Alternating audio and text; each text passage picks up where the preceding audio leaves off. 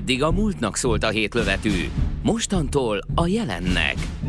A mesterlövészek közel 1000 arra érdemes filmalkotás után most a premiereket veszik célba. A hét mesterlövész legenda volt. Rádiós színházunk most bemutatja a folytatást. Most azok jönnek, amik mennek. Kezdődik a jó, a rossz és a nézhetetlen. Itt a 90.9 Jazzin. Szervusztok, kedves hallgatók! Ez itt a jó, a rossz és a nézhetetlen ezúttal Puzsér Robival, Nyári Gáborral és Horváth Oszkárral, és rajtunk kívül velünk van még a Négyzet című film, egy svéd, német, francia, dán dráma, ami hát részemről abszurd dráma, mert abszurd történet, abszurd humor, és olyan szituációk emberek között, amelyeket ritkán filmesítenek meg, pedig a mély valóságból táplálkoznak. Én már is vitatkoznék, én egyáltalán nem gondolom, hogy ez a film abszurd lenne. Egy icipicit sem volt abszurd. Úgy érzed? Igen. Tökéletesen hétköznapi volt, és teljesen átlagos, minden ízében. Abszurd volt minden, amit, tehát a tükörkép, amivel belenéztünk, az nyilvánvalóan abszurdnak tűnhet elsőre, de hogy a tükörkép, amit láttunk, vagy a tükör, amivel belenéztünk, de hogy én nem éreztem egyetlen helyzetet sem. Nyilván persze a történetmesélés fonákságai, vagy a helyzetek egymás utánisága okozhat egy ilyen abszurd hatást, de az, amit ez a rendező ábrázolni akart, vagyis a jelenünk, és a jelenünkben felvetett összes probléma, kezdve a Facebookkal, a Safe Space-szel, a szolidaritás hiányával, a PC-vel, ezek nagyon valóságos, nagyon hétköznapi és nagyon igazi problémák. Igazat adok, mert ezek valódi apró megfigyelések. Az az abszurd benne inkább, hogy nem ül föl erre a történetmesélési sémára, hogy a filmeket most már megszokhattuk az elmúlt 30 évben. Ugye mindenkinek megvannak azok az apró momentumok, amikor a színházi előadásnak a szünetében a szándékosan sorszélére jegyet vevő néni elstartol a tormakrémes molnárkáért, illetve az előadás után, amikor már úgy lehet érezni, hogy a harmadik Richárd nem fogja túlélni, akkor már megy a kabátjáért a ruhatárba. És ezt az egymás iránt tanúsított tiszteletlenséget nagyon sok kis szituációban például megfogja ez a film. Ez a film, én úgy gondolom, hogy igenis használja a groteszk eszközeit. Abban az értelemben nyilván nem abszurd, ahogyan a Monty Python repülőcirkusza abszurd, vagy ahogy a Lárpurlár társulatnak a sketchei abszurdak. De a groteszk, az a fajta groteszk, ami a Google-nak a groteszkje, vagy a Mrożeknek a groteszkje, vagy a akár Kafkának a groteszkje, az igenis felismerhető ebben a filmben. Abszurd társadalomkritika mondjuk a South Park, vagy abszurd társadalomkritika, bár egy jóval cinikusabb és kevésbé társadalomérzékeny kritika, mondjuk a Family Guy. De én megint csak azért vitatkoznék, mert hogy itt nem volt semmilyen helyzet eltúlozva, ezekkel mindannyian találkoztunk, ezekkel az élethelyzetekkel olyannyira, hogy a történet magjául szolgáló négyzet, ugye a film, ez egy kiállítást, egészen pontosan egy modern művészeti múzeumban létrehozott installációt jár körül, aminek a lényege egy négyzet, ugye ez lehet az üresség, lehet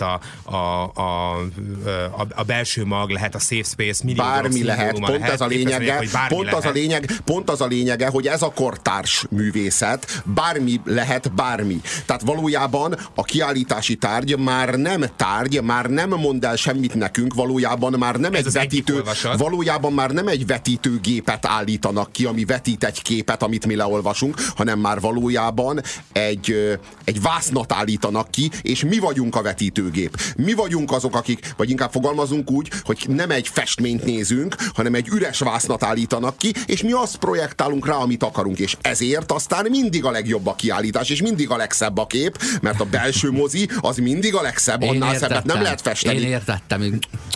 Tudod, hogy csámcsogod a kis pogácsát, vagy a tonhalas papucskát, amit adtak, tudod, és így nézed az üres vásznat, és fantasztikus. Nézd azt a részt ott, és úgy oda mutatsz a másik semmire. Igazán van a Robinak, csak ugye ez a nézet azért tud egyébként egy tökéletesen kiérlelt posztmodern gesztus lenni, mert hogy egyszerre kommunikáció kommunikációs gesztus, egyszerre művészeti gesztus, és egyszerre marketing gesztus, és valójában egyik sem. És valójában az mindezek hiánya.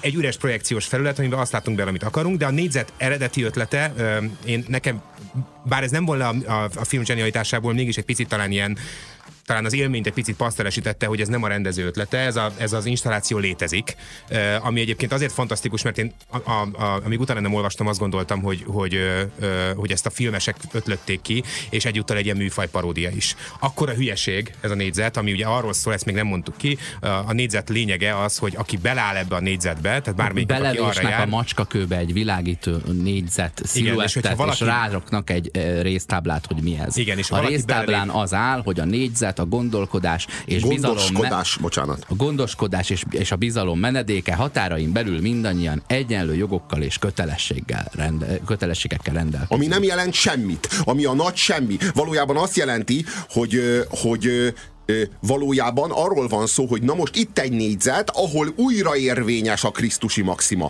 ahol újra érvényes az evangélium, mert hogy ugye a világból kiirtottuk a Krisztust, a világból kiirtottuk az egymásról való gondoskodást, vagy mindazt, ami a résztáblára van írva, legyen az bármi is, és a film folyamatosan és nagy intenzitással foglalkozik a polgár és a hajléktalan, a deklasszált társadalmon kívüli, és a társadalmat személyével, ízlésével, egész világnézetével uraló svéd polgár között. Hogy ő köztük micsoda áthághatatlan szakadék feszül. És hogy ezt a szakadékot próbálta meg egy ilyen kortárs művészeti gesztussal ez a Négyzet, ezt valahogy áthágni, holott valójában a megoldás erre a problémára az, hogy mindenütt a négyzet van, vagy sehol nincs a négyzet. Tehát, hogy lerakni egy ilyen négyzetet és azt hazudni, hogy aki ebbe a négyzetbe belép, az védelmet élvez, ez valójában egy kulturális szélhámosság. Valójában arról van szó, hogy nincs négyzet. Hát kiirtottuk a négyzetet a bolygóról, és létrehozni ezt a négyzetet, és azt képzelni, hogy ebbe majd egy koldus belép, és majd polgárként lép ki belőle, ez a legsúlyosabb hazugság, és a művészetnek az a gesztusa, amivel felmondja az önmaga funkcióját, amit a civilizáció rászabott. Kiszabott. Amennyiben a művészetnek, utájára modern hitte ezt, hogyha a művészetnek van bármifajta ilyen társadalommérnöki funkciója, de szerintem nincs. Nem társadalommérnöki funkciója van. A művészetnek az a funkciója, hogy az igazságot közvetítse a valóság számára. Szerintem a funkciója nem most és nem itt fogjuk eldönteni, hogy milyen művészet valós funkciója. De hogy is nem, már meg is történt. Erre a kérdésre szerintem nincs egyért. Ez a te interpretáció. Igen, ez Puzsér Róbert interpretációja, szerintem meg nem lehet ilyen könnyen eldönteni ezt. De mindegy. De ahelyett, hogy mondanál egy sajátot, ahelyett elvitatod az enyémet, anélkül, hogy mondanál egy sajátot. Nekem köszönjük. Van egy sajátom, csak az enyém, a Nyári Gábor interpretációja az enyém, az én művészet értelmezésem semmi egyéb, mint ami én az esztétikum felől közelítem meg a dolgot, szerintem mindig is az volt a művészet funkciója, semmi egyéb. Hogy ránézek és szép. Ennyi. Ez a tapéta. Nem, ez nem úgy a tapéta. Nem, most beszéljünk arról, ami a kereten belül kerül. Mert a kereten kívül lévő tapétát azt leírtak. A régi megfigyelésem.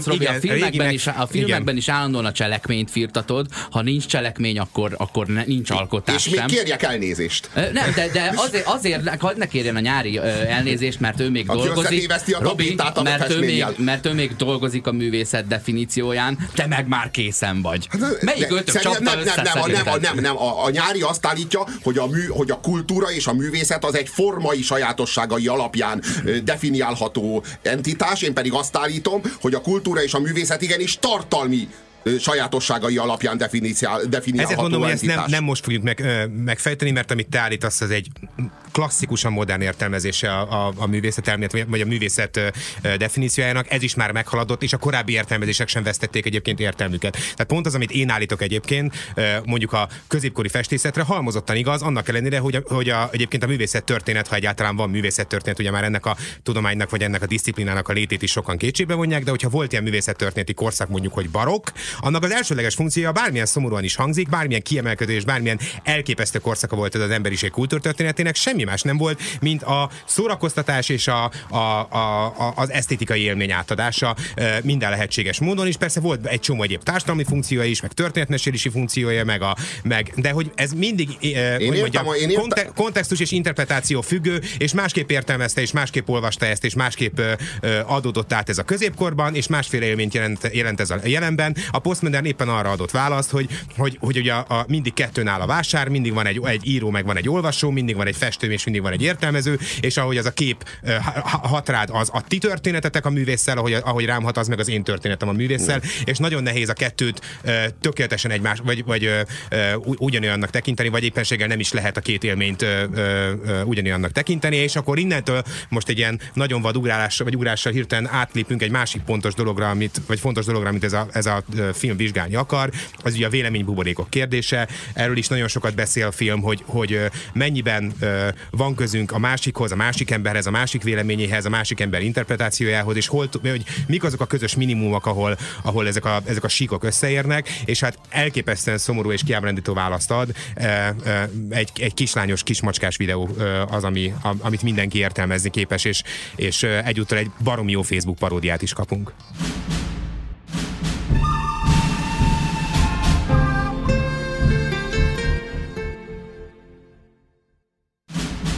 Aktuális filmek, premierek Puzsér Róberttel, Horváth Oszkárral és Nyári Gáborral. Ez a jó, a rossz és a nézhetetlen.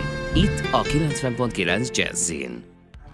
A Négyzet című filmről beszélgetünk, amely egyébként nem elhanyagolható módon a Cannes-i aranypálmát hozta el az idén. Igen, és ez megerősít minket abban, hogy van a nyugati kultúra válságának reális kritikája.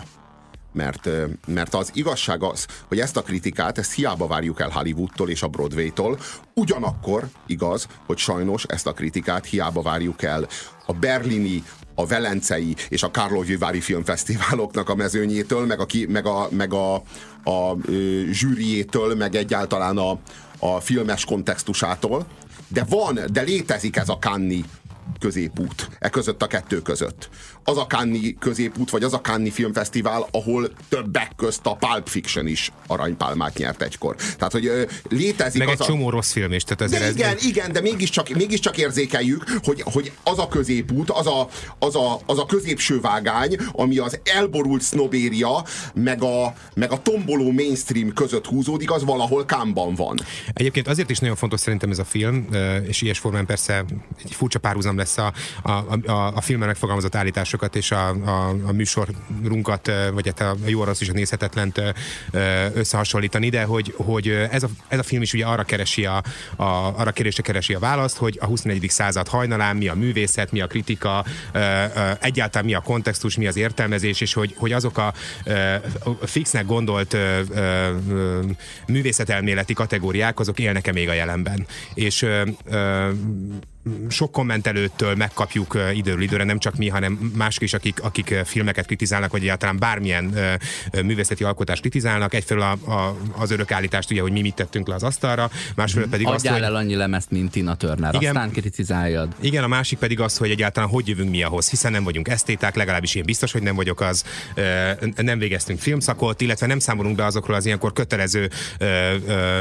filmkritikai, vagy nem használjuk azokat az ilyenkor kötelező filmkritikai paneleket, amiket kötelező elmondani egy filmkritikában. Elvárjuk. A költségvetés, az operatőri munka, a film előtörténete, a színészek fizetése, a bulvárpletykák, és ezeknek a kötelező felmondása. Öltözői pletykák, hogy mit írt a Variety. Valójában ez lett a filmkritika. A filmkritika az a PR-kodás lett. Az önkéntes PR-kodása a filmnek. A felszapása a filmnek, és hogyha esetleg kritikája a filmnek, akkor kizárólag szakmai, és soha nem befogadói alapú. Tehát mindig arról kell, ha kritizálom a filmet, akkor azt kell elmondani, hogy nem volt jó választás ez a szereplő ide. Vagy azt kell elmondani, hogy túl volt világítva az a jelenet. Vagy hogy a vágások azok nem voltak szépek. Vagy hogy az akciójelenetek azok túl hosszúak, vagy eltúlzottak, vagy nem elég izgalmasak, vagy hogy az atmoszférája a filmnek nem volt elég sötét, vagy az Isten tudja. Tehát mindig így kell kritizálni. Soha nem lehet befogadói alapon kritizálni, hanem mindig szakmázni kell. Mindig mindig el kell adni, ugye ez lépett a filmkritika helyére, el kell adni, hogy mi valójában milyen ilyen kiugrott hollywoodi producerek vagyunk, akik igazából dolgozhatnánk Hollywoodban is, de hát úgy döntöttünk, hogy eljövünk ide a gyarmatra filmekről kritikákat csinálni, mert ez a mi igazi világunk. Ez még nyomorultabb, mert ugye úgy tűnik, mi megúsztuk a szakmázást. A szakmázással viszont megúszod az őszinte véleményed, hogy kitárulkozz annyira, hogy rád ez hogy hatott, és úgy mondd el a véleményed, hogy te is benne vagy. Nem, ennél szerintem rosszabb a helyzet. Valójában a film nem arra való, hogy a világítást nézd. Nem arra való, hogy a tempóját figyeld, vagy hogy mennyire dark az atmoszféra. A film arra való, hogy teljesen elveszél benne. A film arra való, hogy meditálj benne, de annyira, hogy vesszen el minden azon kívül, ne vedd észre a világítást, ne vedd észre a zenéjét a filmnek, ne vedd észre az atmoszféráját a filmnek, hanem teljesen merülj el benne, és azután, hogy kiléptél belőle, feltöltődve a filmmel, adjál világos támpontokat, meg adjál egy világos reflexiót arra az élményre vonatkozóan, amit kaptál. Egy szubjektív, személyes élményanyagot adjál át a filmmel kapcsolatban, gondold tovább, mondd el, hogy adott esetben a cselekmény, adott esetben melyik karakter, milyen benyomásokat tett rád. Tulajdonképpen gondold tovább, írd tovább a cselekményt, és ezzel próbálj meg inspirálni másokat is, akár arra, hogy megnézzék azt a kiváló filmet, akár arra, hogy még tovább gondolják azt, amit te elkezdtél tovább gondolni. Vagy nem? De csak az a vicces, miközben hallgatlak, az az érzésem, hogy ez a definíció, illetve ez az általam is vallott megközelítés egyébként sokkal közelebb áll ahhoz a fajta művészet definícióhoz, vagy művészet elmélethez, amit én vallok.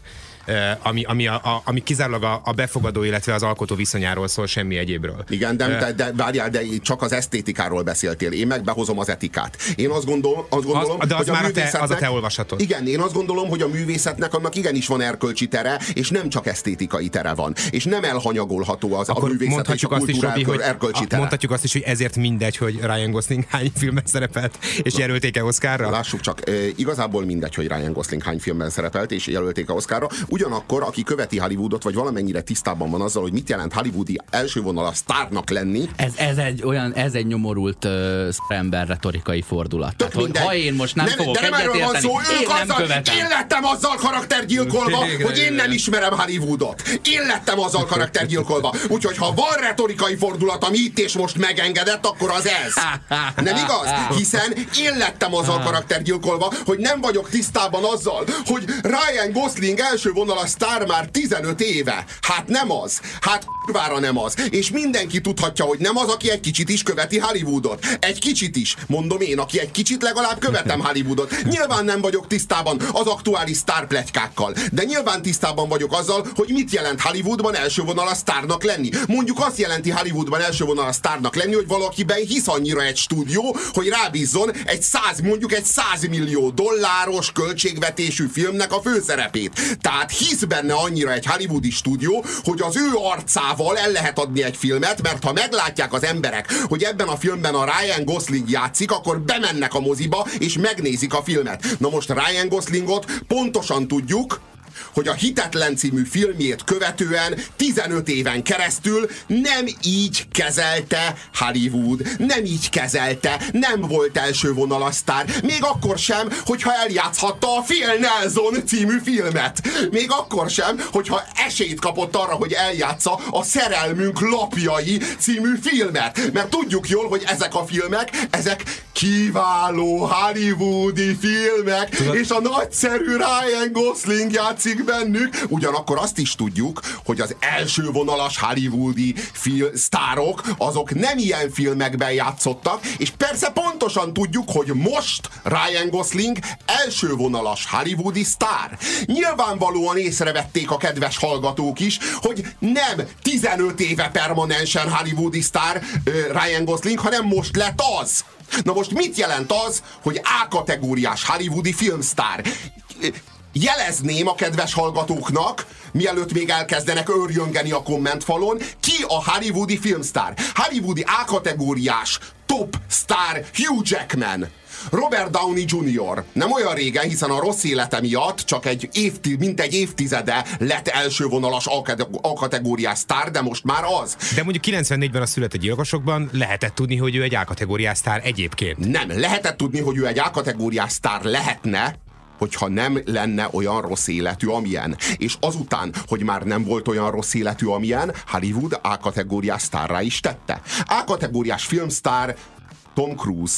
A-kategóriás hollywoodi elsővonalas filmsztár Matthew McConaughey. Nem olyan régen vált azzá, nem olyan régen zajlik az a folyamat, hogy ő benne hisznek a hollywoodi stúdiók, csak úgy, mint Ryan Goslingban. Mondjuk, hogy Matthew McConaughey-ben már 2 évvel előbb elkezdtek hinni. Szerepel 15 évvel valami filmben, aminek hatására a háttérben szólított őt a baloldali liberális hollywoodi összeesküvés. Nem, túl jól nézett ki, és ennek megfelelő karaktereket vállal. Egyszerűen csak belekerült egy ilyen romkom skatujába, egy pont olyan romkom skatujába, amilyenben korábban benne volt a Tom Hanks, és aztán a Tom Hanks is kikerült ebből a romkom skatujából, éppen a Forrest Gump című filmmel, sőt nem, hanem már a Philadelphia az Érinthetetlen című filmmel, és onnantól az A-kategóriába került bele a Tom Cruise, amiben azóta is van, többé-kevésbé. Na akkor lássuk, hogy mit jelent az, hogy A-kategóriás hollywoodi filmsztár. Matt Damon, Christian Bale, Ben Affleck, Tom Hardy, Michael Fassbender, Bradley Cooper, Brad Pitt, Leonardo DiCaprio, Johnny Depp. Ezt jelenti elsővonalas, A-kategóriás hollywoodi filmsztárnak lenni, akiben hisznek a stúdiók, akinek az arcát a stúdiók fölrakják a különböző magazinoknak a címoldalaira. Pontosan tudjuk, hogy ez mit jelent, és pontosan tudjuk, hogy a Ryan Gosling az csak pár éve lett ez. Csak pár éve lett ez a top kategóriás filmsztár. Előtte nem volt. Tudod, az. Mi van, Robi? Na most, hogyha de itt már nem annak a vitája zajlik, hogy miért lett bélistázva, vagy miért lett mellőzve a Ryan Gosling. Itt már annak a vitája zajlik, hogy egyáltalán mellőzve lett. Hiszen ő permanensen A-kategóriás sztár volt az elmúlt 20 évben, hiszen a Szerelmünk lapjai és a Fél Nelson című filmek minden egyéb körülménynél világosabban mutatják ezt. Igaz? Az a baj, hogy amíg kiabáltál, én végig a négyzetben álltam, és észre sem vetted. A Négyzet az ebben a filmben, a Négyzet az a... Én elkapcsoltam, és most kapcsoltam vissza ide. A Négyzet az a safe space. A Négyzet az a tér. Amit te most nem vettél komolyan, és nem tiszteltél.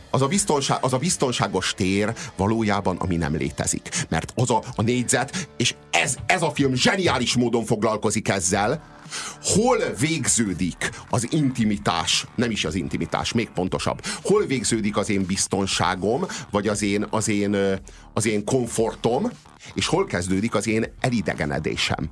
Na ez a kérdés. Lehetek-e a biztonságos teremben, komfortosan, biztonságban, egy ilyen safe space-ben, egy ilyen négyzetben, anélkül, hogy teljesen elidegenednék attól a valóságtól, ami körülvesz, anélkül, hogy kiiratkoznék abból a társadalmi, szociális létből, amelybe beágyazva a négyzetbe léptem.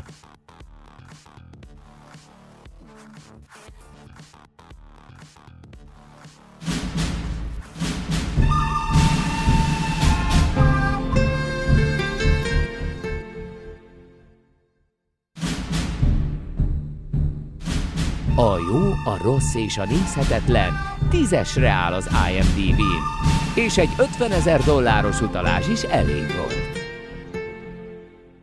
Ahhoz, hogy el tudjátok dönteni, hogy elmentek moziba vagy nem, el kellene mondanunk erről a Négyzet című filmről, hogy tetszett vagy nem.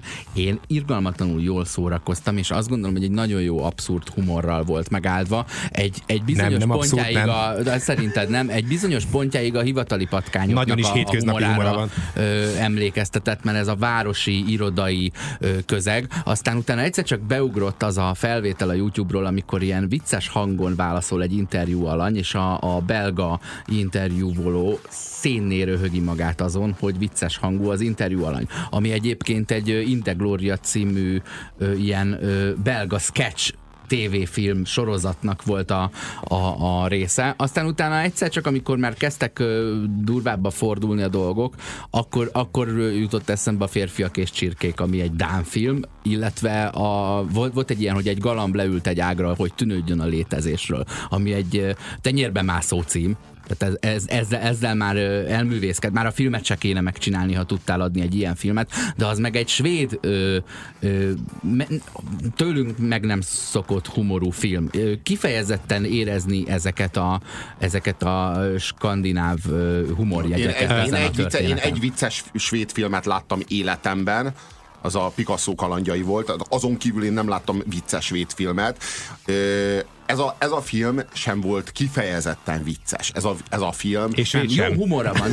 Ez a jó kifejezés, hiszen ez nem egy vígjáték, ez itt nem egy dráma, de nagyon jó humora van a drámán. Ez a film, én azt gondolom, hogy ez valahol egy szatíra. Mégpedig ennek az sötét svédországi PC terrornak, mert ezt most már azért lehet PC és gender terrornak a maró szatírája valójában. Valójában annak a steril svéd létezésnek, vagy úgy inkább úgy mondanám, hogy ennek az európai luteránus világnak. Még szerepel is a filmben egy újságcikk, amiben ott ül egymás mellett a rabbi, az imám, meg a lelkipásztor. Lelkésznő. Igen, a lelkésznő, és közösen ítélnek el valamit.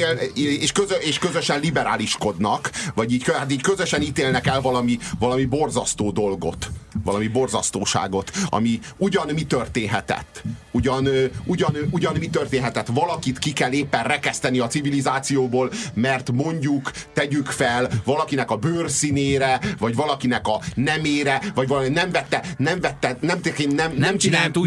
vette volna észre, ennél sokkal szomorúbb és hétköznapi dolog történt, ami egyébként nap mint nap megtörténik a magyar nyilvánosságban is, úgyhogy azért sem értem, hogy miért nem érzed, akár a saját ügyeid kapcsán is a párhuzamot.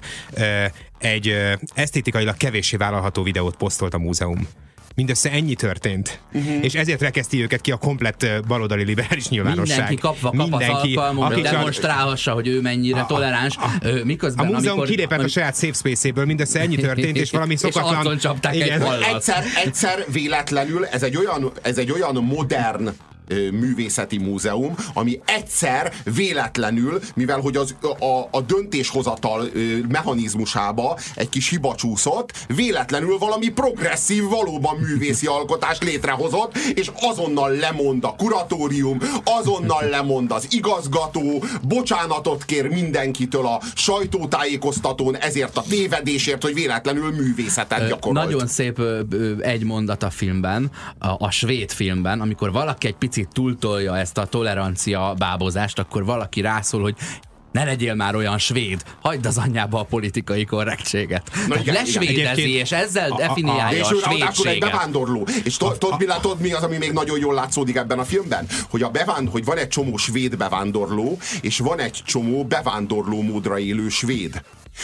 Találunk a történetben egy csomó olyan svédet, aki valójában úgy él, abba a társadalmi osztályban él, mintha bevándorló lett volna, és találunk egy csomó olyan bevándorlót, aki gyakorlatilag abban a társadalmi osztályban él, mint a svédek. És az érdekes, hogy van egy csomó olyan jelenet, direkt úgy van megrendezve, megírva a sztori, hogy a bevándorló játsza a svédet, és a svéd játsza a bevándorlót, és a bevándorló az, aki félti a svéd seggét a bevándorlótól, aki történetesen svéd.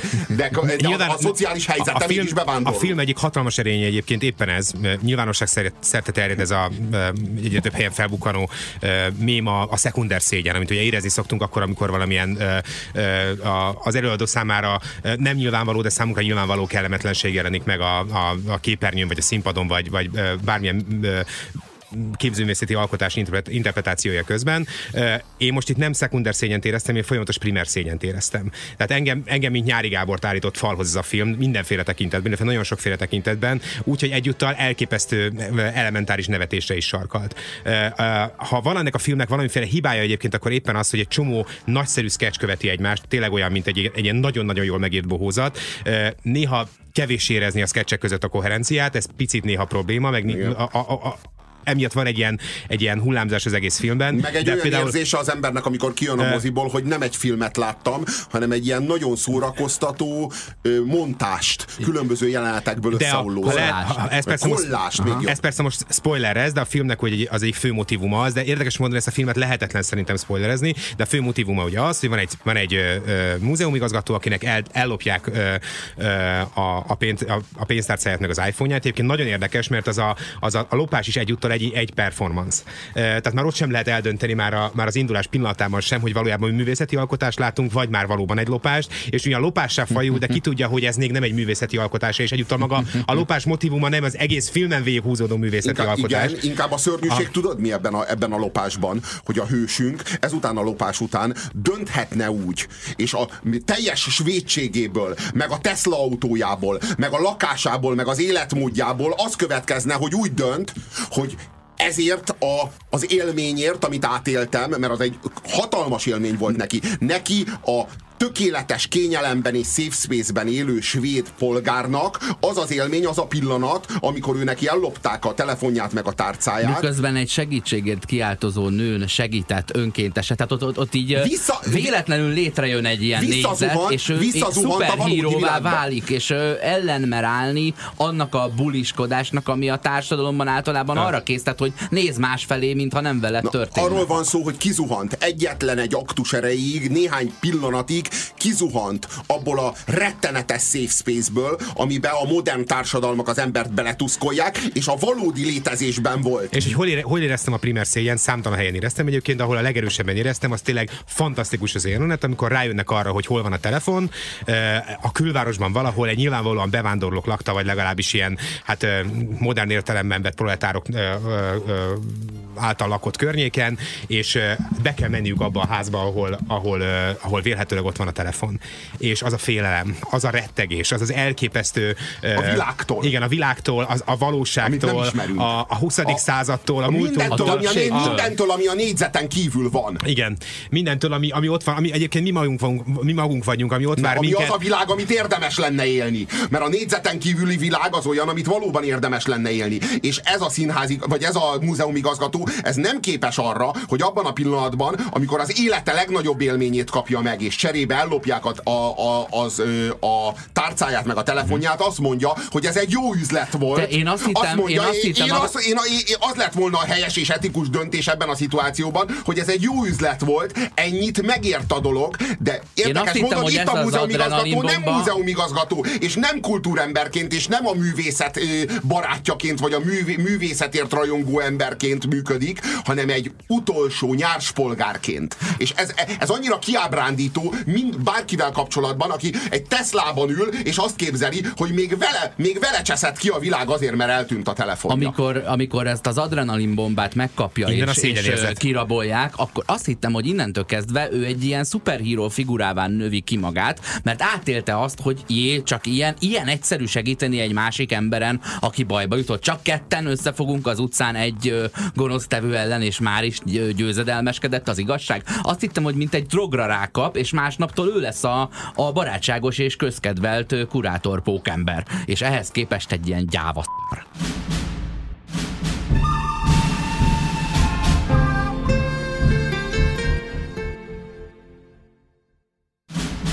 Aktuális filmek, premierek Puzsér Róberttel, Horváth Oszkárral és Nyári Gáborral. Ez a jó, a rossz és a nézhetetlen. Itt a 90.9 Jazzin. A Négyzet című Ruben Östlund filmről beszélünk. A film minden pillanata egyúttal egy ilyen... a saját jogán is megállni képes, elképesztő erejű és érvényű sketch. Ott van az a megbeszélés a múzeum kommunikációs tábjával, amikor ugye rá kell jönni.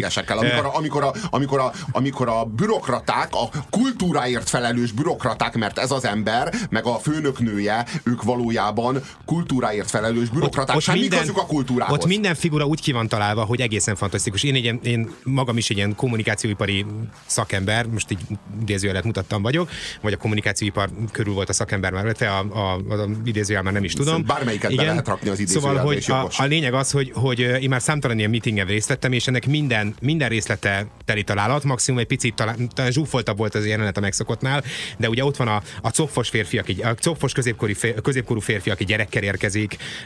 Mindenki egy ilyen... Hát az tökéletes. Igen, az mindent elmond Svédországról. Az az egyetlen figura, az mindent elmond az egész svéd társadalomról, nem? Igen. Ott van a két Facebook huszár, akik az újszerű megközelítést hozzák. Ők a marketingesek. És az az érdekes, amikor művészetről beszélgetnek a művészetért felelős bürokraták és a marketingesek. Semmi közük, egyiknek se semmi köze. Valójában művész sincs, már műalkotás sincs. Létrehozunk egy négyzetet, aminek az az állítása, hogy ez itt a safe space, ezen belül védve vagy, és amikor a marketingeseknek átadjuk a feladatot, hogy ezt értelmezzék az emberek számára, akkor az az értelmezés a safe space-nek, hogy egy kislány besétál a négyzetbe, és ott szétrobban. Egy szőke koldus kislány egy kismacskával. Egy szőke kis kolduslány, svéd kolduslány a kismacskával besétál a négyzetbe, és ott szétrobban. Tehát valójában abban a négyzetben, ami a gondoskodás és a szeretetnek a köre, abban a négyzetben, ahol védve vagy. Itt védelem ér, itt a civilizáció, és valójában ebben kifejeződik minden a posztmodernről. De érdekes, hogy te jelentést tulajdonítasz ennek a jelenetnek, holott ennek a jelenetnek nincs jelentése. Pont az a jelentése, hogy nincs jelentése. De ez a posztmodern elárulása, ez a posztmodern eszközeivel él, de ez nem posztmodern gesztus. Ez egy ócska memetikai közhely. Semmi egyéb nincs benne felsorolva. Ez a Facebook maga. Meg. Kismacska, kisgyerek, erőszak. A szétrobbanó gyerek alkatrészek. Ez az internet. De nem veszed észre, hogy erről beszél a film. Hogy valójában a posztmodern ennek az előzménye. Tehát, hogy valójában a modern az jelentést hordozott. Leomlasztottuk a modern felépítményét, megfosztottuk a formát a jelentéstől, és a kiüresedett formát megszállja az érvénytelen, a kismacskával érkező koldus kislány, aki szétrobban. Igen, csak mit érünk azzal, ha mondjuk a romantikát vagy Nietzsét vádoljuk a fasizmussal? Tehát, hogy értem, hogy a posztmodern az egy ilyen eszmetörténeti előzmény, de attól még a posztmodern nem rossz, vagy nem hiába való, vagy nem egy félrecsúszás. Beismerem, hogy a posztmodern előbb volt, mint az internet. Nem, hogy előzménye. Ez nem kell akkora bátorság. Nem azt, hogy előbb volt, hanem hogy előzménye. Az, hogy előbb volt, és az, hogy előzménye, az ugye érted, hogy nem ugyanazt jelenti. Az emberiség történetében az általában így szokott lenni, hogy amik korábban vannak, az a későbbi dolgok előzménye.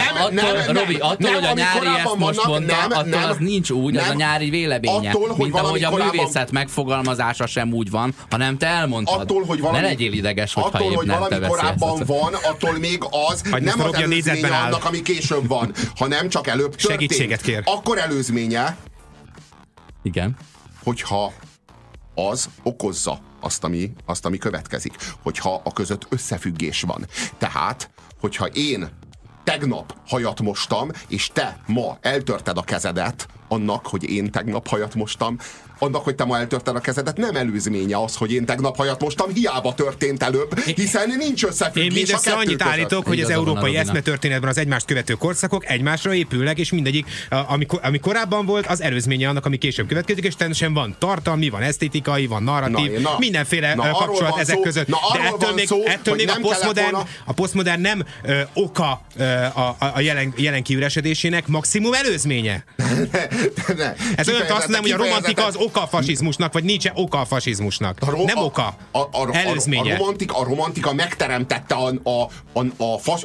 fogalmazunk inkább úgy, hogy a nemzeti szocializmus szellemi alapjait.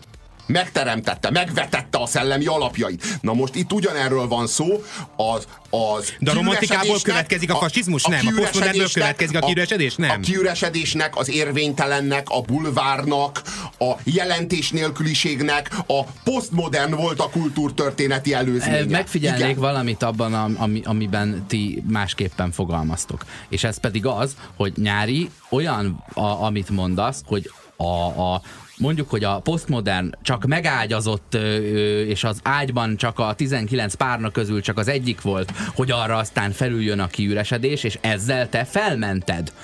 Miközben a Robi pedig azt arra próbál rávilágítani, hogy a jelenkorban is ágyazunk meg valaminek, és lehet, hogy nem az egyikből lesz a következmény valami rettenetes dolog, de mindegyik hozzájárul, és hogyha sok ilyen paraméter van, akkor könnyű egyet-egyet felmenteni, és a végén megint senki nem fogja megmenteni a világot saját magától. Az a szomorú hírem van, hogy még soha senkinek nem sikerült megjósolni a jövőt. Az eszmetörténeti következményeket sem, és általában nem szoktuk helyesen vagy érvényesen látni a jövőt. Bár így lenne, akkor nyilván egy csomó katasztrófát meg tudnánk előzni, meg szebbé és jobbá tehetnénk a gyerekeink életét, de soha nem lesz így, vagy legalábbis a jelenben még nem volt. Most elképzeltem, hogy valamelyik hallgató, hogy magában mondja, hogy hát azért Nostradamus jól megmondta, és így, na, ő kapcsoljon el, köszönjük szépen. Igen, szóval azt mondom, hogy attól még, hogy egy hogy van valaminek eszmetörténeti előzménye, persze, hogy van, nincsenek semmiből érkező eszmetörténeti, vagy a semmiből építkező, vagy a semmire építkező eszmetörténeti korszakok, attól még nem vádolhatjuk meg semmivel azt az eszmetörténeti korszakot, amennyiben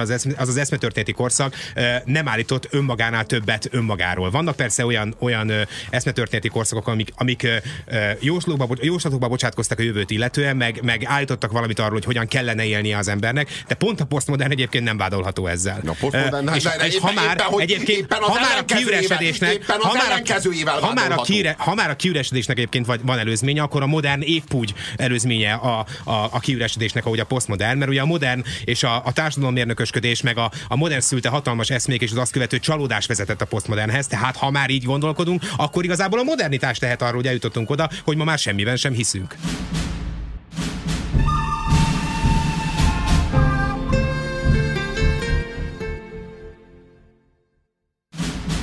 Aktuális filmek, premierek Puzsér Róberttel, Horváth Oszkárral és Nyári Gáborral. Ez a jó, a rossz és a nézhetetlen. Itt a 90.9 Jazzin. A Négyzet című Ruben Östlund filmről beszélünk. Én azt gondolom, hogy valójában a modernitás körében volt egy csomó cél és út.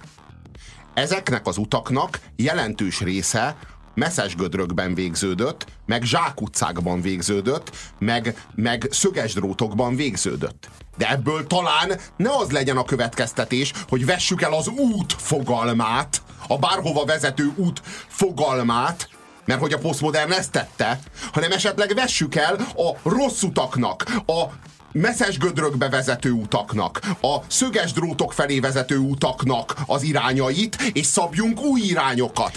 Tehát az a tény... De ezért reménytelenül modern a te gondolkodásod, mert azt hiszed, hogy van erre a kérdésre válasz, hogy mi az, amit el kell vetnünk, és mi a helyes út. Az a tény, hogy a modern, megnyitott utakat, amelyek rosszul végződtek, ne abba a következtetésbe vigyen már minket, hogy minden út rossz, ami bárhova vezet. Könyörgöm, ez ne legyen, nehogy már azt a következtetést vonjuk le a nácizmusból, hogy ne higgyünk semmiben, nehogy már a bolsevizmusnak, meg a nemzeti szocializmusnak az legyen az eszmetörténeti következménye, hogy mostantól a világ elemi mozgató ereje a bizonytalanság és a bizalmatlanság. De ebben élünk, Robi. Ne, te jössz ebben. Nem, mindannyian ebben élünk. Ez a film is erről szól.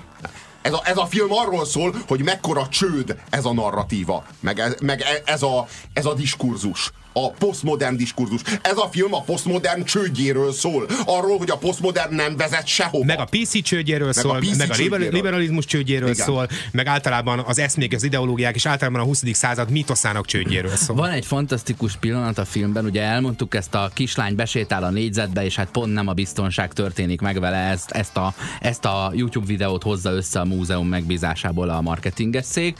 Aztán a sajtótájékoztatón, ahol a múzeum térdre kényszerül a közakarat és a hiszti előtt, és bocsánatot kér azért, hogy ez a videó egyáltalán megszületett.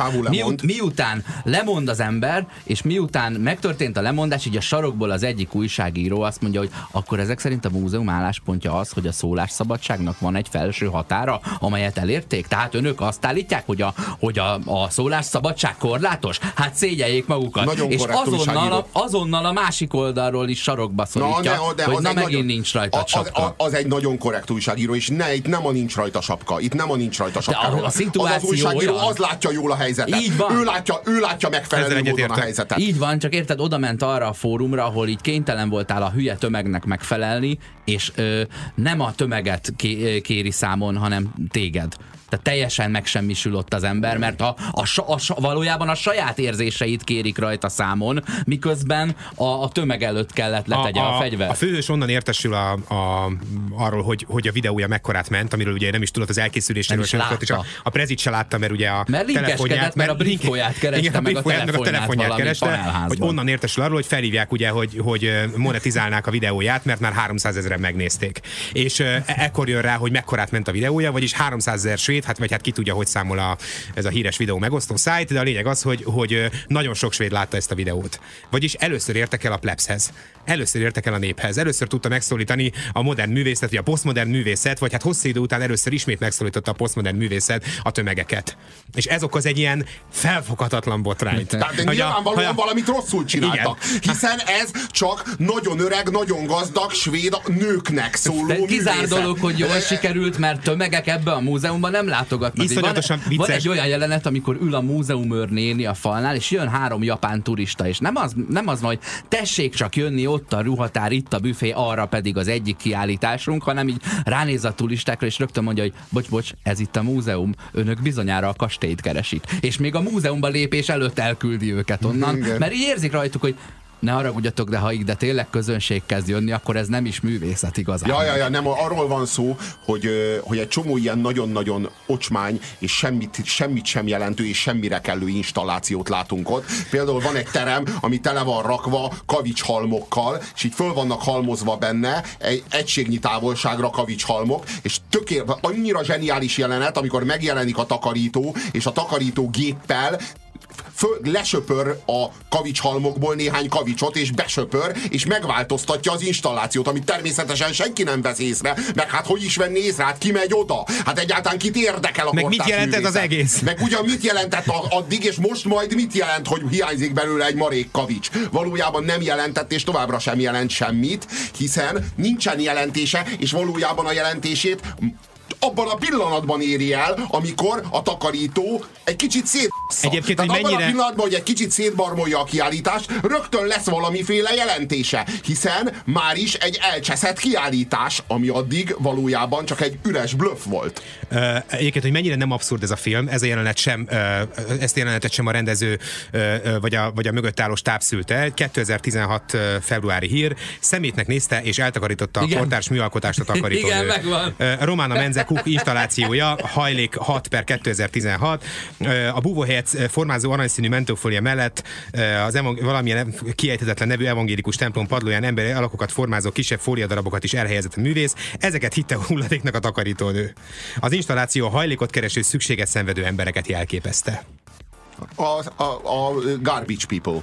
Igen, és ennél szimbolikusabb történet nem nagyon tud már történni szerintem a művészettel, ennél több nem tud történni. Ez a posztmodern végállomása, amikor a takarítónő a művészetet szemétnek nézi és összegyűjti. Én inkább azt mondanám vele, én tovább is azt gondolom, hogy nincs, tehát hogy nem a posztmodern bukik meg ezzel, mindez az a gondolat, hogy ezek a határok élesen meghúzhatóak.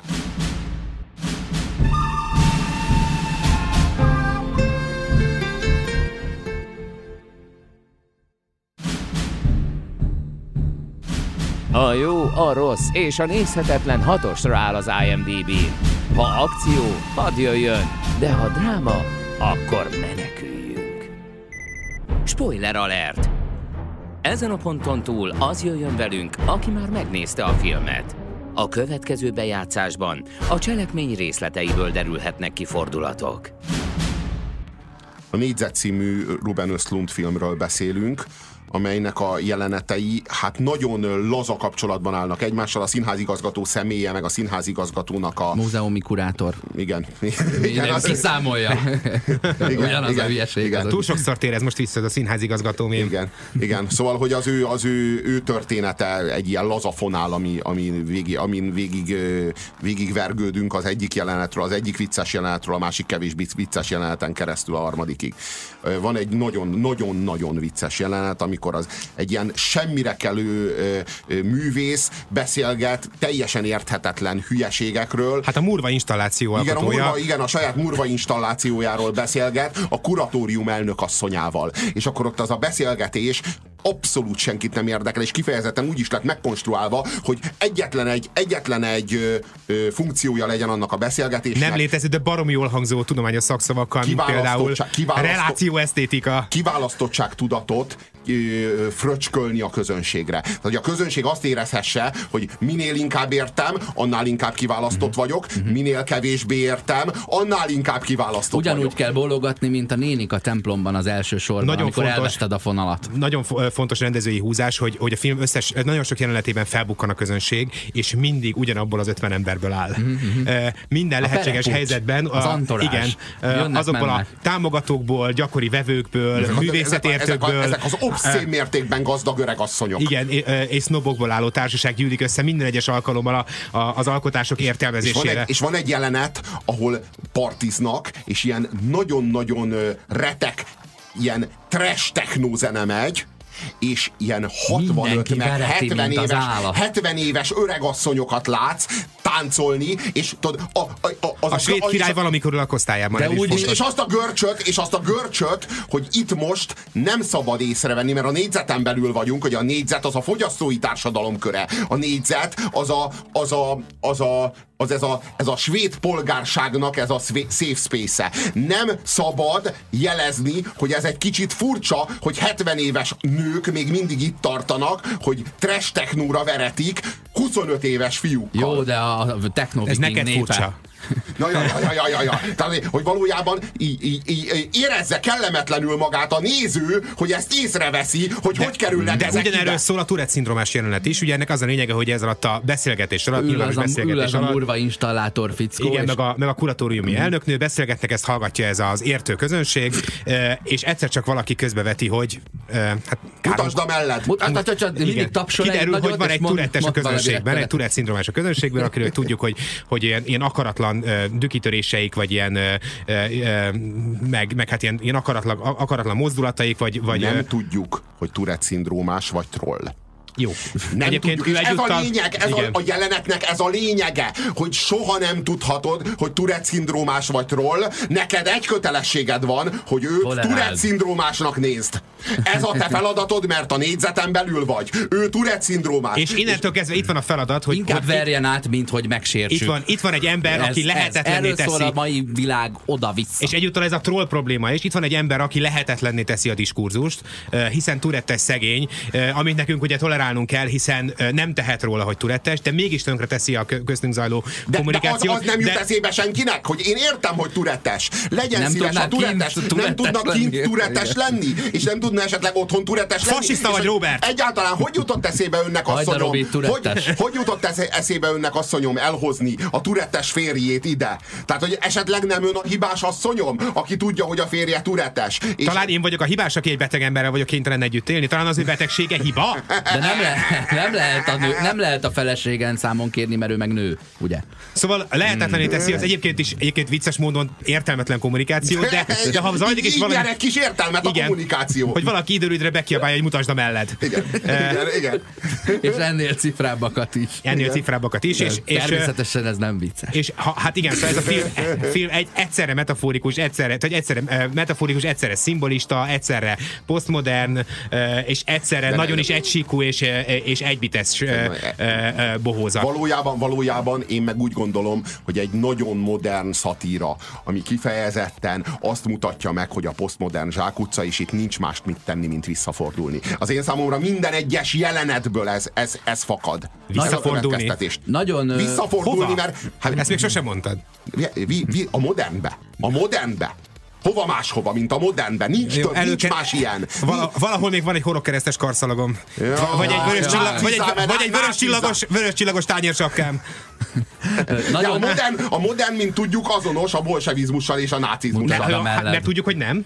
Ne, mert tudjuk, hogy nem azonos a modernitás, a nemzeti szocializmus. A modern azzal nem azonos, amivel Puzsér Róbert szerint nem azonos a modern. De bocsánat, azért a modern legyen már egy nagyobb halmaz, mint a nemzeti szocializmus, jó, meg a bolsevizmus. Mit válaszunk le róla még? Mondjuk a szürrealizmust? Nem, a modern nem, de a modern az azért, bocsássál meg, az én számomra hadd jelentse már, ha szabad kérnem, mondjuk a Harcosok klubját, és nem pedig Adolf Hitlert és az NSDAP-t. Tehát a Harcosok klubja is modern, de te érdekes módon ilyenkor a modernnel mégis inkább Hitlert és Sztálint azonosítod, hiszen az érvelésed szempontjából jobb a modern, mint azt mondani. Én nem azonosítom, csak azt mondom, hogy ezek sajnos, ezek csomag. Ez is modern, az is modern, ez egy csomag. Tehát aki modern, az náci, ugye? Hát hiszen ez egy csomag. Nem ezt mondtam, csak azt mondom, hogy elég veszélyes lenne ide visszatérni.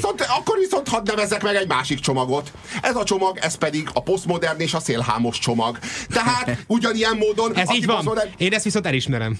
Nagyon helyes. Na most arról van szó, hogy attól még, hogy történetesen a bolsevizmus és a nácizmus is modern, attól még szabadjon jeleznem azt, hogy a modernnek az az ága, amelyiket mondjuk a Züskinnek a Parfüm című regénye és az abból készült Tom Tykwer film hordoz, ami szintén modern, az azért sokkal szofisztikáltabb, sokkal humánusabb megközelítés a modernen belül. Én erre a modernre gondoltam. Nehogy félreérts véletlenül, nem Auschwitzot szeretném újra nyitni.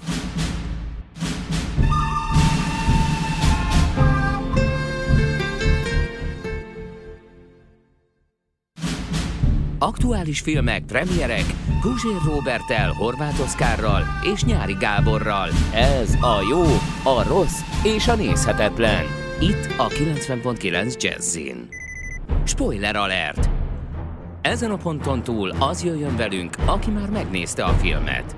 A következő bejátszásban a cselekmény részleteiből derülhetnek ki fordulatok.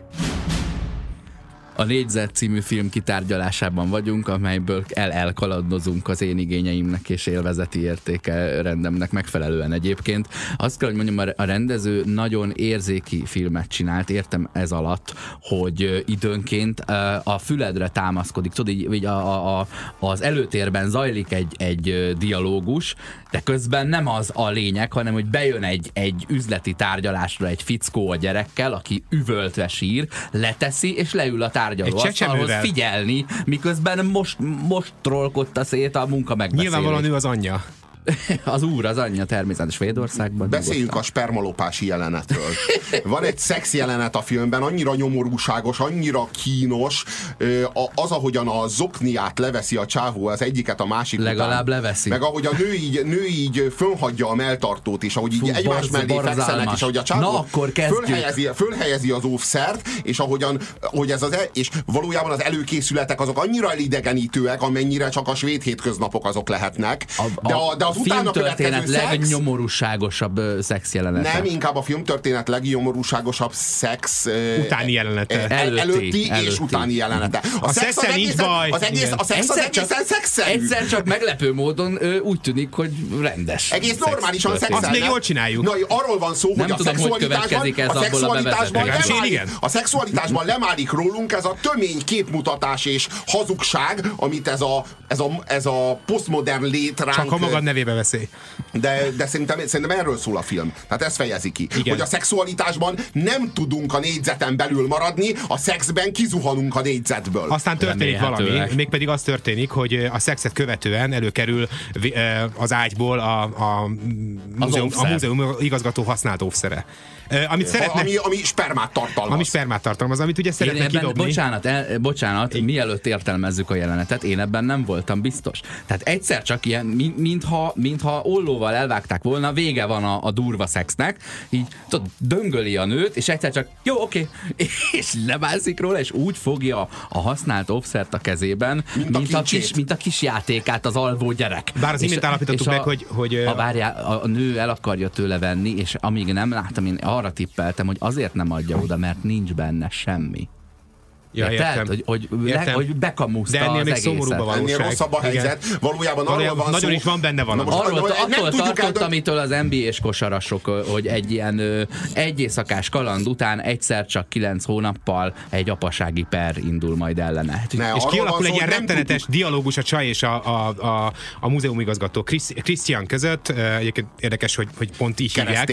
Igen. És hogy hát mi legyen az óvszer sorsa. És a férfi szeretné mindenáron kidobni, mármint, hogy ő maga szeretné kidobni, és hát a nő is szeretné ő maga kidobni. És hoz is egy kukát, amit így a méhéhez tart, és így kinyitja. Ennek a szimbolikája is egyébként elképesztő, hogy hát abba kell ugye bedobni az óvszert, abba a kukába, amit ugye a méhemhez tartok, és rácsukódik majd a federe, és akkor az óvszer benne, a spermával már benne lesz. És persze a beszélgetés is megfelel a PC szabályainak, tehát senki nem mondja ki, hogy mivel, vagy mit feltételez, hogy mivel vádolná, vagy vádolja a másikat. Vagy mit szeretne elrabolni a másiktól. Igen, hanem csak arról van eleinte szó, egészen a beszélgetés végéig, hogy de hát ugyan már dob már ki, nem dobom ki. Majd én kidobom. Inkább... Mintha egy kényelmi udvariassági kérdésről volna szó. És nem is tudjuk meg, hogy valójában a csaj tolvaj-e. Ez nem derül ki a filmből. De ahogy elcsúnyog azzal a szemetessel boldogan, mintha megkapta volna karácsonyra. De ott már ő ironizál azzal, amitől a csávó fél. Tehát, hogy nem tudjuk, hogy a végén az a jelenet, ahol ő elszalad, az ő tolvajlásának a jelenete, vagy valójában a férfi tolvajlástól való félelmének a kigúnyolása.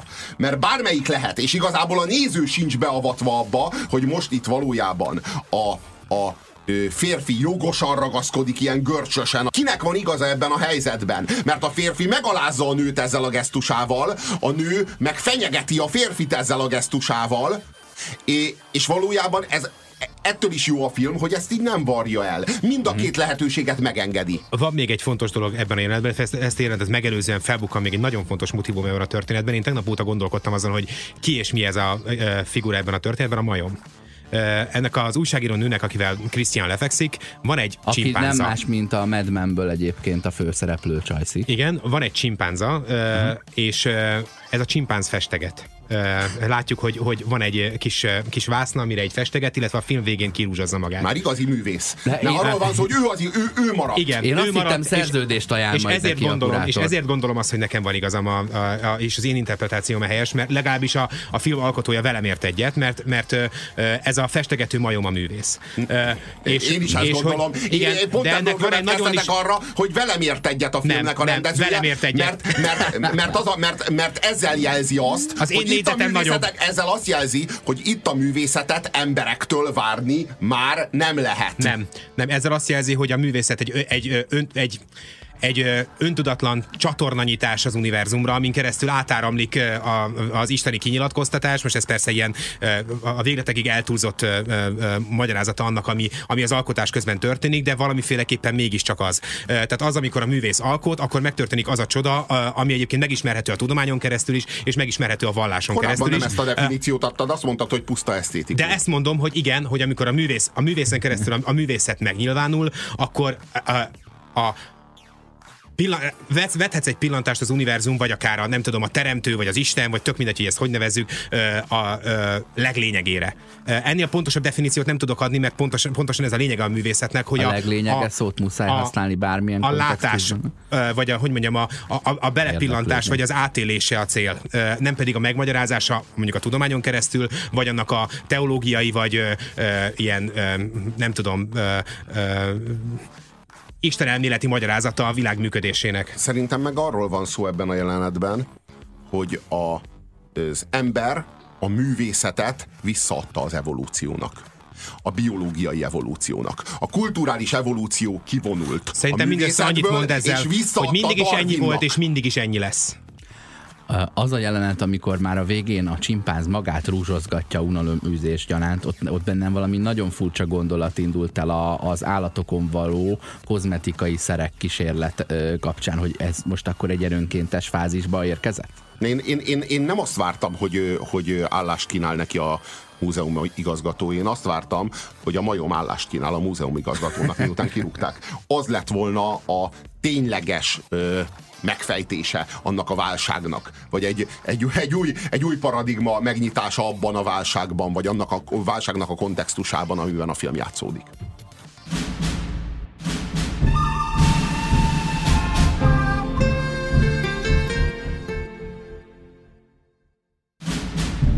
Ez a jó, a rossz és a nézhetetlen. Itt a 90.9 Jazzin. Spoiler alert!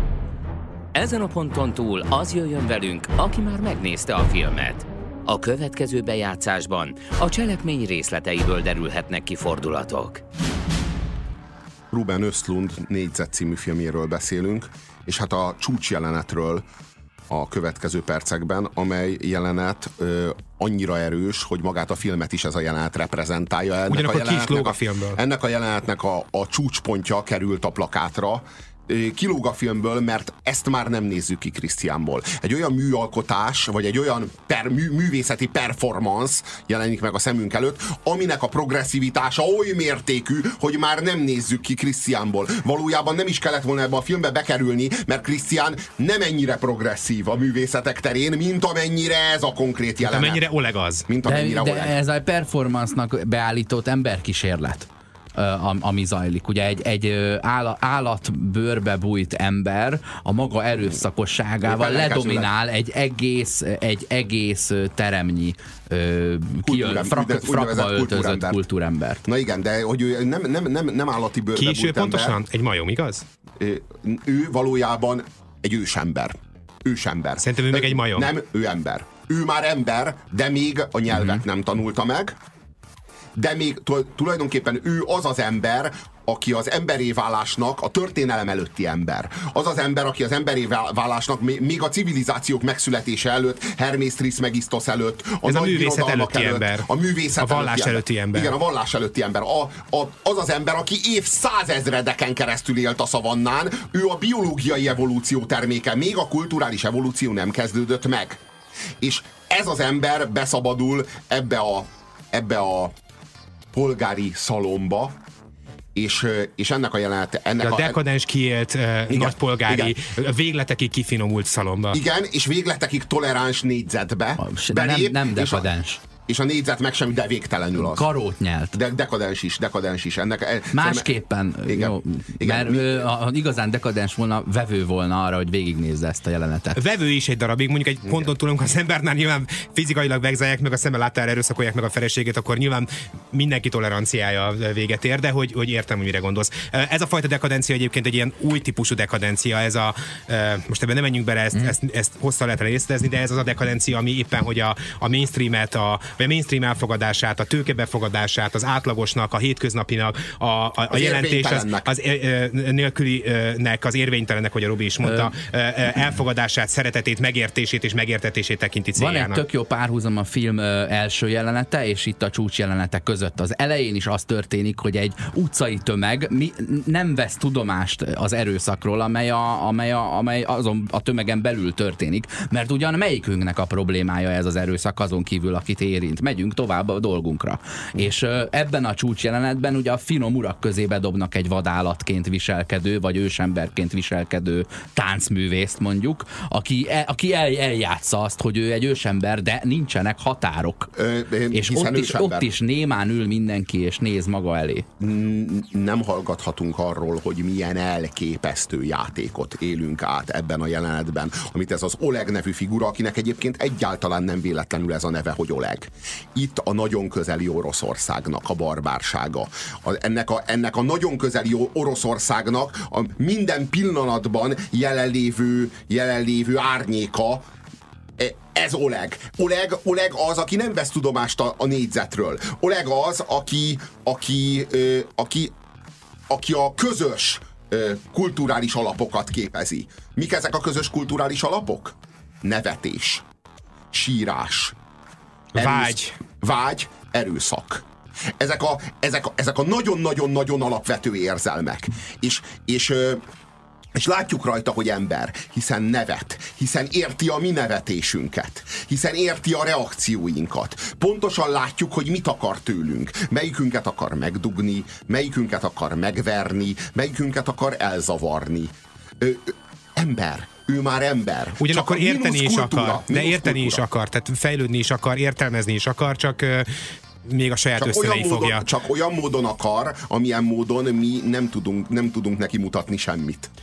Ugyanakkor nagyon hamar kiderül, hogy amikor Oleg ugye túlzásba viszi a performanszát, akkor azért az európai túlfinomult ember is kénytelen visszatérni Oleghez. Nem, hát és Olegé lenni. Sőt, Olegé válik. Sőt, az a történetnek az a vége, hogy mindenki Olegé válik, tehát hogy itt van. Egy szempillantásra nem megállítják az erőszakot, hanem átveszik. Na, és részt vesznek benne és lincsálnak. Nincs a kettő között egy megállóhely, ahol megállapodhatna és egy megoldást találhatna ez a tömeg arra, hogy beszüntessék az erőszakot. De ez azt mutatja, hogy ez az Oleg, ez ott van mindegyikünkben. Ott van mindegyikünkben a mélyben. És ez a vékony kultúrmáz, ez nagyon könnyen lemálik rólunk. Elég csak egyetlen Oleg, hogy visszavezessen és visszazúdítson minket az őskorba. És újra az őskorban vagyunk. És újra ott vagyunk, ott van velünk szemben Oleg, és mi semmit nem tudunk tenni a kultúránkkal, mert a mi kultúránk nem éri előtt. A mi kultúránk nem eszköz ahhoz, hogy Oleghez eljussunk, de Oleg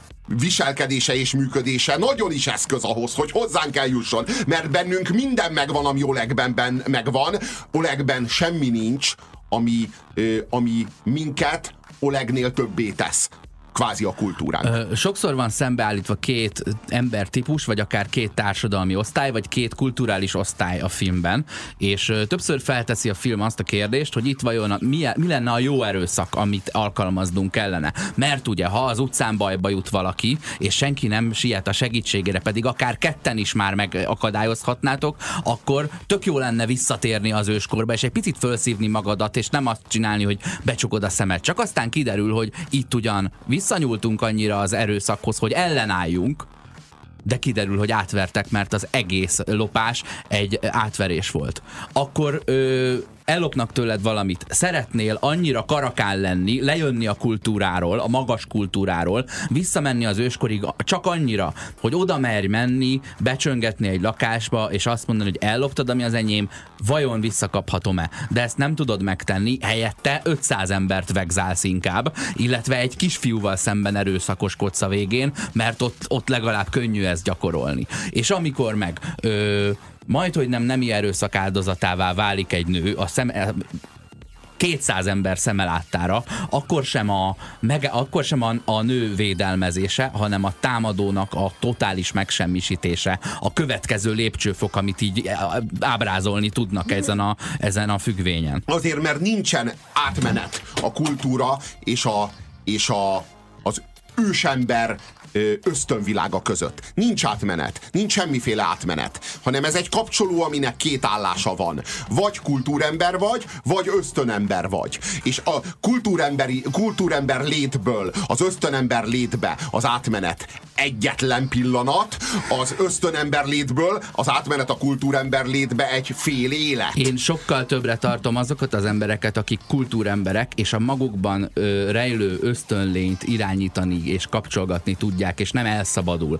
Tehát nem az ösztönök nélküli 100% kultúra és mímelt viselkedés az, ami nekem tetszetős, hanem az, akiben van valamennyi állat, de annak ő a gazdája. Ki volt emberibb? Oleg, vagy az a társaság? Melyik áll közelebb az emberhez? Ezek egyaránt emberek. Én azt gondolom, ez egy helytelen kérdés. Inkább ugye ő a múltunk, ő az origó, ő az kiindulási pont, és ez a társaság, akik Oleg performanszát fogadják, ők a jelenünk. Nem, a kérdés igazából az, hogy ebből mi következik. És erre a kérdésre nem lehet ebben a pillanatban válaszolni. A te válaszod nyilván az, hogy a jelenből lépünk vissza egy olyan állapotba, ami közelebb visz Oleghez. Én meg azt gondolom, hogy nem gondolok semmit, nem tudom, hogy mi a helyes megfejtés. Én meg nagyon őszintén azt gondolom, hogy akik ott abban a szalomban vacsoráztak, ők a történelem utáni ember, Oleg pedig a történelem előtti ember. És én azt gondolom, hogy az ember az szó igazi értelmében, vagy fogalmazzunk úgy, hogy a Ruben Östlund, a filmrendezője, meg e között a kettő között van minden, amiért érdemes harcolni, és minden, ami humánum. E között a kettő között van több, mint Oleg, de kevesebb, mint Christian. Még egy utolsó mondat egyébként. Magunkat hallgatva ez egy ilyen nagyon művészieskedő, nagyon lilaködös, nagyon inkoherens valaminek tűnik, de valójában egy borzasztó egyszerű szerkezetű, nagyon szórakoztató film, ami tényleg befogadható bárki számára. Jó. Igen, és még azt szerintem hozzá kell tenni, hogy azért, ha ebből a filmből még azért kivágtak volna egy 20 percet, vagy egy 25 percet, én azt gondolom még nézhetőbb lett volna. Tehát azért még az a művészkedés, ami egy ilyen 20 percet rádob a filmre, mert a és kitartott jelenetek meg a... 142 percet érünk el. Igen. A kitartott jelenetek meg a semminek a történése az ilyen folyamatosan zajlik a filmben. Szóval, hogy így a kevésbé lett volna művészkedő, még befogadhatóbb lett volna. Én azt gondolom, hogy nem veszített volna az érvényéből meg a tartalmából a film. Jó, rossz vagy nézhetetlen? Jó. Hát ez jó film, sőt, jó, hát nem hát. Csak, hogy jó film, hát ez a 10-es skálán egy 7-es film, azért minimum. Nekem egy 8 és feles. Én meg nem mondom meg. A Négyzet című svéd-dán-német alkotás. Ajánljuk nektek a mozikban, azt hiszem. Köszönjük, hogy itt voltatok Puzsér Róberttel, Nyári Gáborral, hello. Horváth Oszkárral. Sziasztok!